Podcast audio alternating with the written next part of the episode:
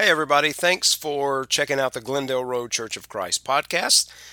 You're welcome to join us anytime you're around. We are at 1101 Glendale Road in Murray, Kentucky. We meet for worship every Sunday morning at 9 a.m., followed by our Bible study at 10 a.m., and we come back every Sunday evening for a bonus worship hour at 6 p.m. Also, every midweek on Wednesday at 7 p.m., we have a Bible study. You'd be welcome to join us. We'll be sure to save a seat for you. Now, here's this week's sermon. Scripture reading this morning from the New King James Version is Acts chapter 9, verses 1 through 9. Then Saul, still breathing threats and murder against the disciples of the Lord, went to the high priest and asked letters from him to the synagogues of Damascus. So if he found any who were of the way, whether men or women, he might bring them bound to Jerusalem. And he journeyed and came near Damascus, and suddenly a light shone around him from heaven. Then he fell to the ground and heard a voice saying to him, Saul, Saul, why are you persecuting me? And he said, Who are you, Lord? Then the Lord said, I am Jesus, whom you are persecuting. It is hard for you to kick against the goads. So he, trembling and astonished, said, Lord, what do you want me to do? Then the Lord said to him, Arise and go into the city, and you will be told what you must do. And the men who journeyed with him stood speechless, hearing a voice, but seeing no one. Then Saul rose from the ground, and when his eyes were opened, he saw no one.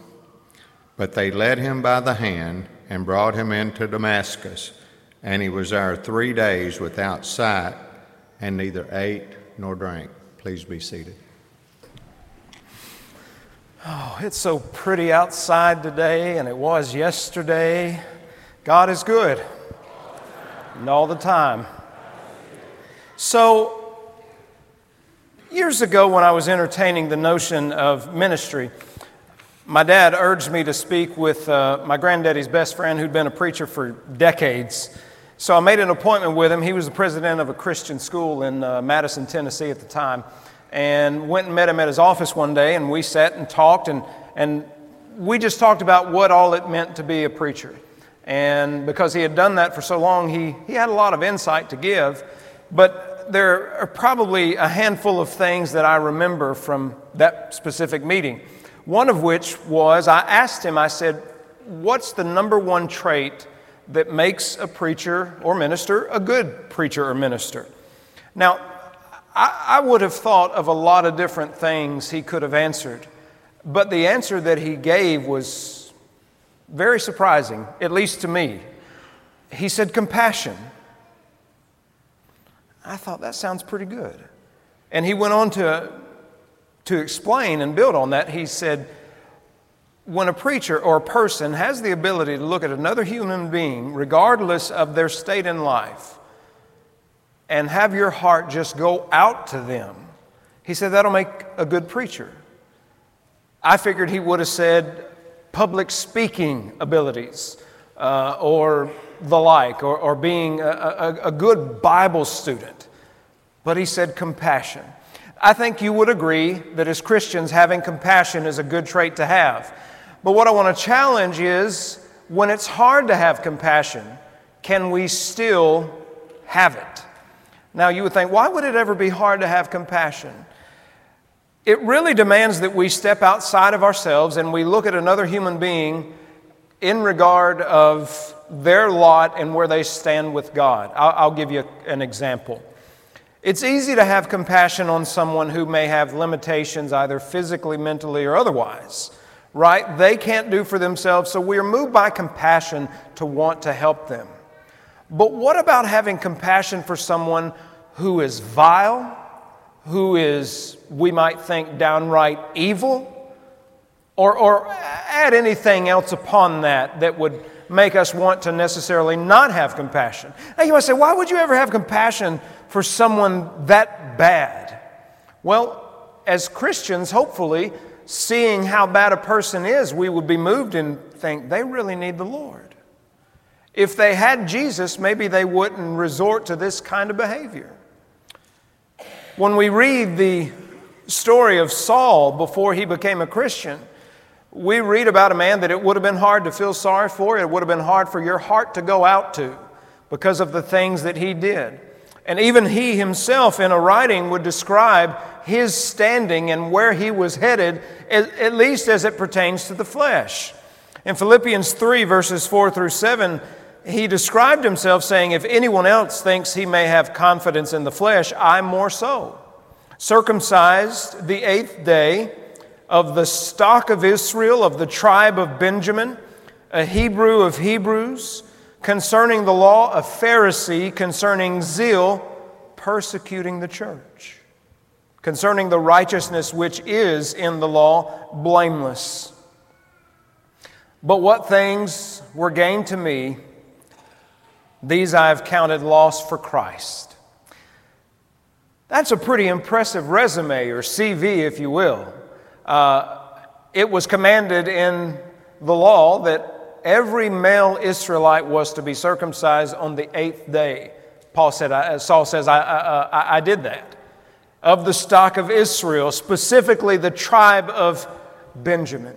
There were only two tribes that throughout the history of Israel were more faithful than any, and that was Judah and Benjamin. Paul says, I'm from that tribe of Benjamin. A Hebrew of Hebrews. He's saying, I'm a Jew's Jew. It's almost, you've probably heard the expression, that's a man's man right there. Saul is saying, I'm a Jew's Jew. You couldn't be more Hebrew than I. Concerning the law, he was a Pharisee. That was his position. Concerning zeal, he persecuted the church of God. Now, here's something you, you may not pick up on uh, but I think Paul, writing to a familiar audience, would have them pick up on. The word zeal is often used in reference to one specific priest of the Old Testament, and that is Phineas. In the book of Numbers, there was an occasion where uh, the Israelite men were consorting with Moabite women, and this has led to idolatry. And because of this, the wrath of God had poured out on the nation of Israel in the wilderness and a Moabite woman and an Israelite man are walking toward the tabernacle. And everyone who is faithful to the Lord are prostrate before the tabernacle, praying to God, asking for his forgiveness, for relief from his affliction. And this Moabite woman and, and, and this Israelite man are about to step into the courtyard of the tabernacle, which is a place only for the Levites and the priest. And Phineas, because he's moved with zeal, he hops up and grabs a spear and he rushes both of them through, killing them each. Now, I, you may say, how is murder or, or, or killing ever a part of God's plan? But when you read the rest of that, God removes his wrath from Israel. And he says, Zeal for thy house will consume thee, of Phineas. And this is also a passage that is invoked in the Gospel of John when Jesus turned over the tables and ran the money changers out. Zeal for thy house will consume thee. And so Paul probably thought the zeal he was exhibiting as it was tied to persecuting the church, he probably thought, I am carrying on the work of Phineas. He is, in a way, identifying with him. And concerning the righteousness which is the law, he says, I'm blameless. You couldn't look at me and say, well, these are the commandments he breaks, these are the ones he struggles with, this is where he falls short. So, at least before he was a Christian, he had everything going for him. And when you study his life, uh, you see him not only identifying with Phineas the priest, but you also see him somewhat identifying with Elijah the prophet, who was a voice to Israel to turn them away from idolatry. And so, for God to bring about His promises, Israel had to be the people that God had assigned them to be. That is, a light to the nations. Isaiah said that as much. That was God's plan for the restored Judahites or Israelites, that they be a light to the nations. But now, in Paul's mind, some of his fellow Jews are worshiping Jesus of Nazareth, and he sees the need for some sacred violence to rein in these seemingly idolatrous and apostate Jews. He believes he's doing God's work, but he's about to have the most shattering and fulfilling moment in his life. Shattering because he'll learn that he had been wrong this whole time, but fulfilling and that he'll know that Jesus Christ is the Son of God. So, give you a little bit of historical background if your Bible's open to Acts chapter 9. We are somewhere between August and October in the year 34. It's not been very long since Jesus himself had been crucified, that he died, and that he rose from the grave. Now, I know we think that that occurred in the year 33. Uh, the monk, uh, who came up with the BC and AD yearly designations, we have learned was off about four to six years. So I, I like to say anywhere from the years 27 to 33, thereabout, we have a pretty good reference as to when Jesus actually ministered and died. And only to say that when Saul is persecuting the church, it's not very long after uh, Jesus' crucifixion that this is occurring. And as, as a matter of fact, uh, something really to think about is the fact that maybe even Saul himself saw Jesus crucified. Maybe he was there. Because when he later gives an account of himself, he says, I'm indeed a Jew, born in Tarsus of Cilicia, but brought up in this city at the feet of Gamaliel according, uh, excuse me, taught according to the strictness of our father's law, and was zealous toward God as you all are today. So he was brought up in Jerusalem, and so it's likely that he was present when Jesus was ministering. Maybe he was in training, or maybe he was a full fledged Pharisee at the time.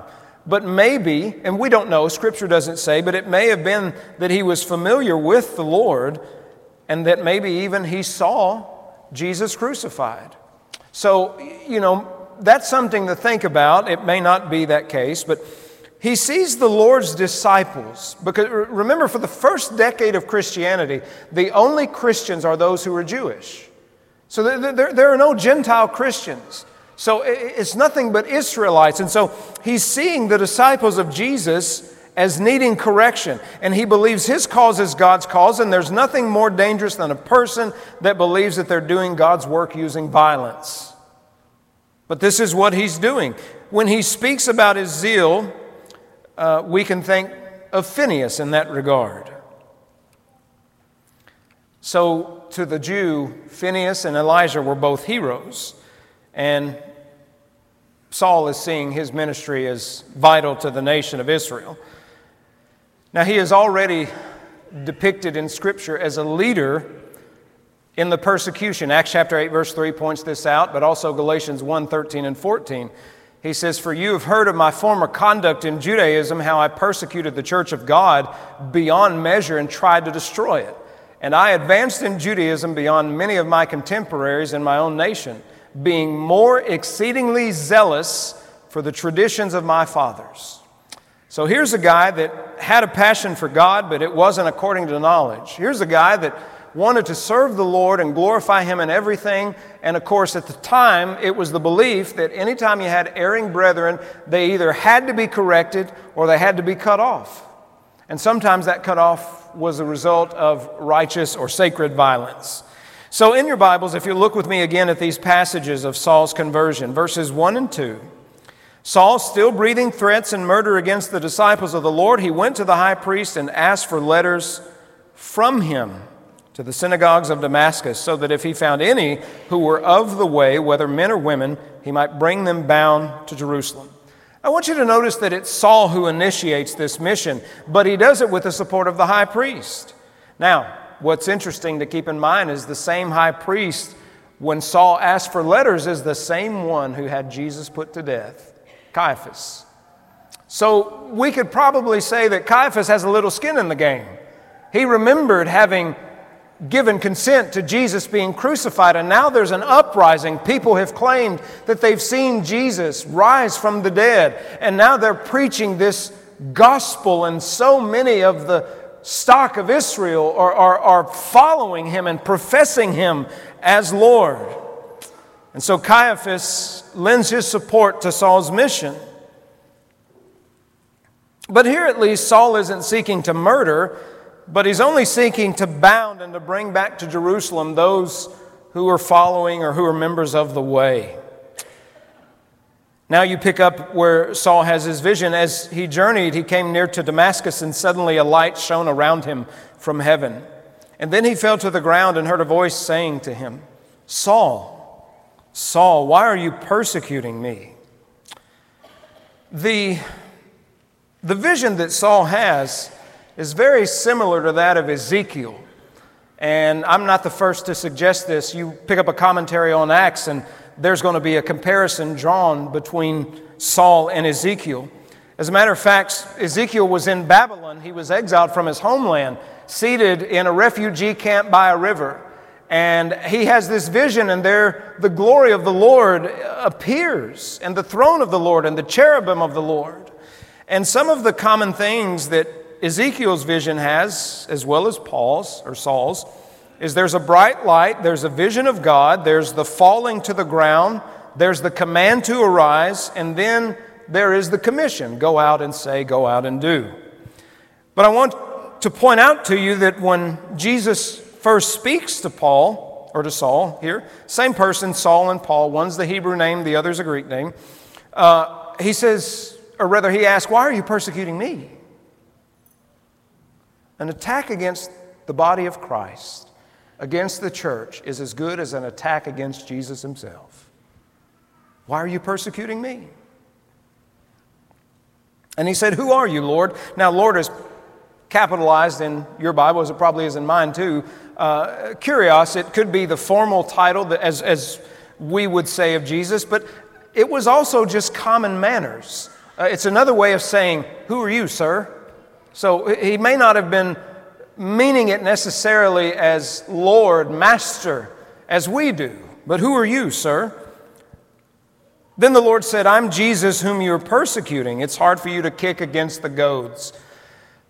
One of the things that Daddy has done that I've, I, I'm not crazy enough to try this, but I like watching him try it when he used to do it, and that is when he'd try and break a horse. Anybody ever had to do that? Break a horse to ride it? Or have you ever seen it done? You know, I remember when I was a kid and I would do things, and Daddy would say, If you're going to be stupid, you got to be tough. And I always loved it when he was breaking a horse and he'd get injured. I'd go, If you're going to be stupid, you got to be tough. All right? That's a Uno reverse card right there, is what that is. But when you think about it, whenever you finally get the horse broke or somewhere in there, I'm not an expert on it. I, am not that crazy. Um, some people, well, they're a few fries short of a Happy Meal, and they'll take that, that uh, task on. But once you get in, of course, you know, we never were the ones to wear spurs or anything, but, uh, you know, you have the bit and the bridle, you have your, your saddle and all that stuff. But you, th- this notion of it's hard for you to kick against the goads. It, it, it, has that in mind where you're trying to prod along an animal, but maybe in their case, a cow or an ox, and you know, it, it doesn't want to go. So you prod it a little harder and you prod it a little harder. Now, these days, they have that little, uh, almost like the elongated taser that gives a jolt good enough to really get livestock moving. Well, the Lord is saying to Saul, You've got all these things happening but you're kicking against the goads and it's impossible for you to do so. So, what is it precisely? What are the goads that Saul has resisted? Remember, it was he who was holding the cloaks of those who stoned Stephen to death. And while he's holding those cloaks, he no doubt had heard everything that Stephen said, the good sermon beginning in Genesis all the way up to the book of Acts that he covered the history of Israel and he covered the truth of Jesus being the Messiah. And Saul is listening to all this. And then, as they pick up the stones to put him to death, he hears him praying to God I see the Lord as the heavens open up. Lay not this charge to them. And he gave up his spirit, and Saul is seeing this. Maybe that's one of the goads. Maybe that sermon has been working on his mind and his heart, but he's just resisted it. Maybe the courage and, and the faith of Stephen has circulated in his mind, but he's resisted it. Those are the goads that he's kicked against. And so now God says, I'm just going to have to tame you. And so he blinds him and he falls down and he says, it's hard for you to kick against the goads. So he, trembling and astonished, said, Lord, what do you want me to do? And the Lord said to him, Arise and go into the city, and you'll be told what you must do. Now, everybody, the men who journeyed with him, they stood speechless. They, they heard a voice, but they saw nothing. And, and, they're probably, who is he talking to? I, I hear, but I don't see anybody. So they take Saul and, and when he opens his eyes, he can't see a thing. So they, they take him by the hand and they journey on the rest of the way to Damascus. In three days, he was without sight and he didn't eat and he didn't drink. Now let's pick up at verse 10 and see how the rest of this story goes. Now there was a certain disciple at Damascus named Ananias, and to him the Lord said in a vision, Ananias? And he said, Here I am, Lord. So the Lord said to him, Arise and go to the street called Straight and inquire at the house of Judas for one called Saul of Tarsus, for behold, he is praying. And in a vision, he has seen a man named Ananias coming in and putting his hands on him so that he might receive his sight. Most of us, if we received that sort of revelation for the Lord, we'd go, Oh, great, we get to tell someone the gospel. We get to it. But look at Ananias' response.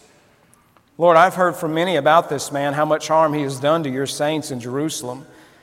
And here he has authority from the chief priest to bind all who call on your name. You could understand, as I do, why Ananias is a little reluctant. Saul of Tarsus, are we talking about the same guy? Because the one I've heard of has persecuted your saints in Jerusalem, and I understand that he has letters from the chief priest to come and to arrest any of us who call on your name. The Lord said to him, Go, for he is a chosen vessel of mine to bear my name before the Gentiles, kings, and the children of Israel. For I'll show him how many things he must suffer for my name's sake. Ananias went his way and entered the house, and laying his hands on him, he said, Brother Saul, you catch that? brother Saul. Doesn't mean he's a Christian necessarily, uh, because Saul wasn't at this point, but he was a fellow Israelite. Almost like when people, my fellow American, my brother, you know, that's how he's using that. Brother Saul, the Lord Jesus, who appeared to you on the road as you came, has sent me to you that you may receive your sight and be filled with the Holy Spirit. And immediately there fell from his eyes something like scales and he received his sight at once, and he arose and was baptized. So when he received food, he was strengthened. Then Saul spent some days with the disciples at Damascus. We understand Ananias' reluctance. We understand also his willingness. Sometimes we're a little reluctant to do the things that we probably know that God would want us to do, but because God wants us to do it, we can also be willing. But when we lack the willingness, that, that, that's where there's the problem. You encounter somebody on a regular basis that you really need to talk to Jesus about, and you really want to, but you're reluctant because you're afraid. You don't need to be afraid. You can talk about your, your favorite sport, the stats of your favorite athlete, talk about farming and hunting and fishing and anything else under the sun, you know enough about Jesus to talk about Jesus. You don't have to have a degree.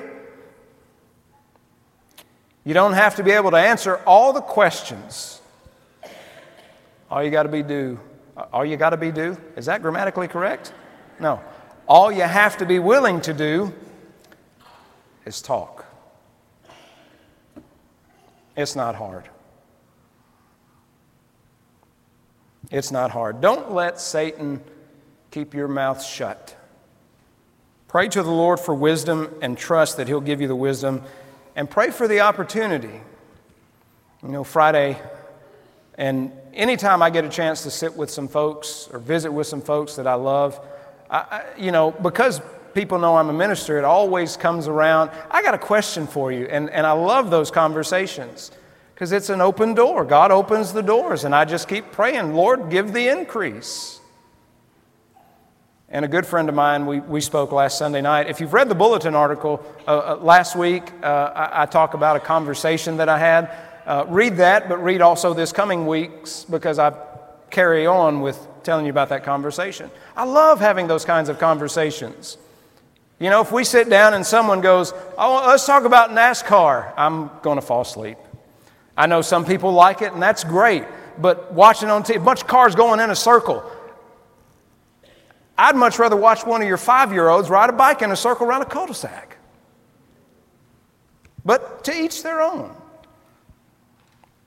One of the things that Paul later writes as he reflects on his life and as he's nearing the end of his life is the testimony to Timothy about the truth of the gospel. He says, I thank Christ Jesus our Lord who has enabled me because he counted me faithful, putting me into the ministry, although I was formerly a blasphemer, a persecutor, and an insolent man.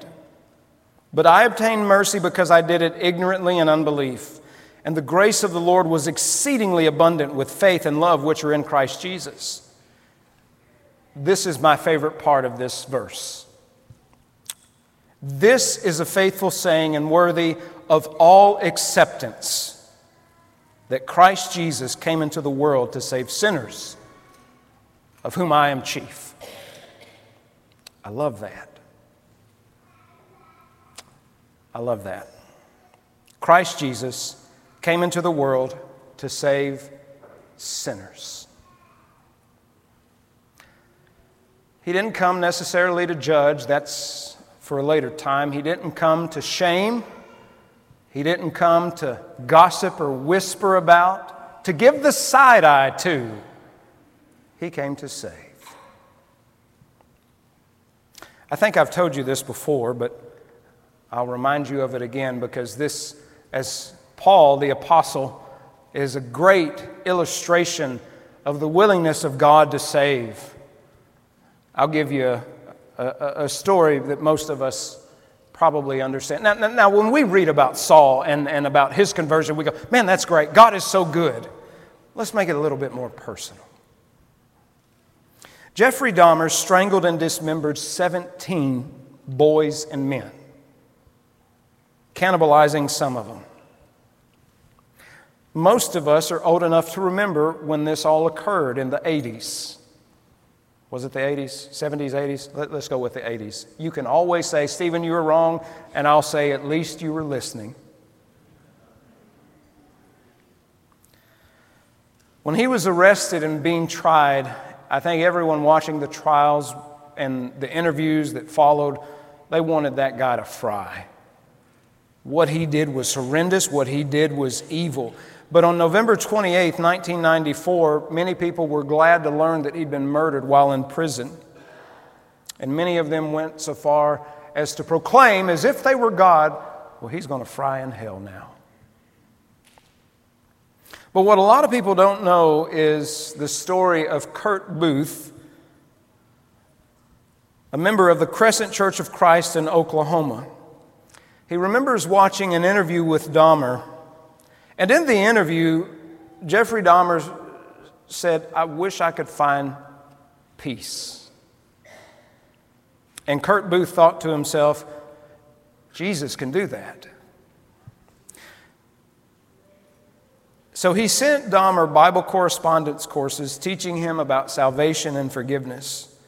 But the prison lacked a baptistry, and even the prison chaplain wasn't sure they could find somebody who'd be willing to bring in a baptistry and even to baptize him. So Kurt Booth from Oklahoma reached out to the minister of the Madison Church of Christ in Wisconsin, Roy Ratcliff. Ratcliff set up weekly Bible studies with Dahmer, and on May 10th, 1994, he baptized Jeffrey Dahmer. Someone who, when we hear the name, we associate with one of the most evil of all people who ever walked the face of the earth.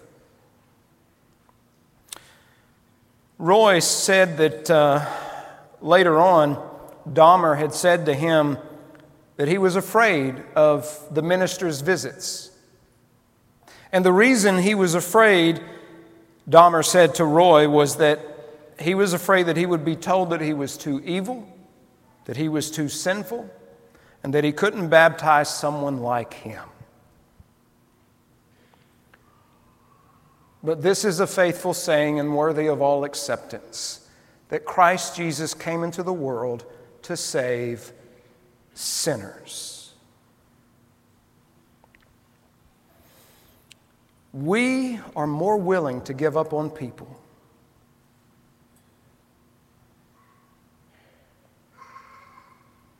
But thank God that he's not willing to give up. Knowing about Saul of Tarsus, we probably could have said he's too far gone. He's too evil. He's too bad. We could have said the same thing of Jeffrey Dahmer, but Saul was not too far gone. Dahmer was not too far gone. And if you ever think that you're too far gone, Rest your worries because you are not that powerful. Jesus came into the world to save sinners.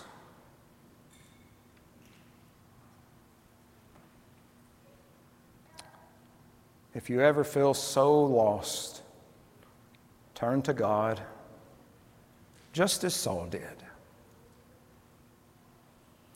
It took a pretty large gesture on the Lord's part to get his attention.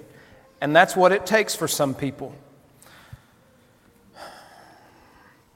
For years, my wife and I talked to my father in law about, uh, about obeying the gospel. And he's probably watching live stream from Madison, Tennessee. Paul Paul will tell a story about you. Um, we never want to give up on anybody, but we, we would talk to him here or there. And he had a little bit of religious background, but you know, it, it, wasn't, it wasn't enough that, that he could rest on. Uh, but I'll tell you the, the big thing that moved him to obey the gospel.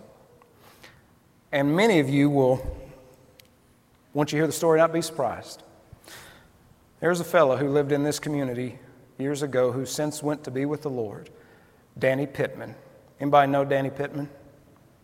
Yeah.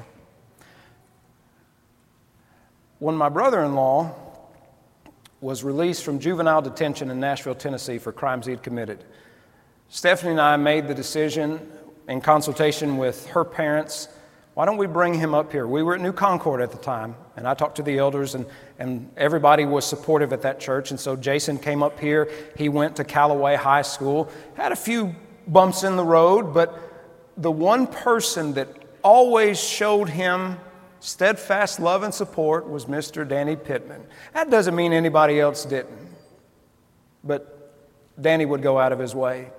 He would walk up to, and if you know Danny, you know Danny. He'd walk up to Jason he'd say, Jason, you been a good boy? He's saying this to a 17, 18 year old.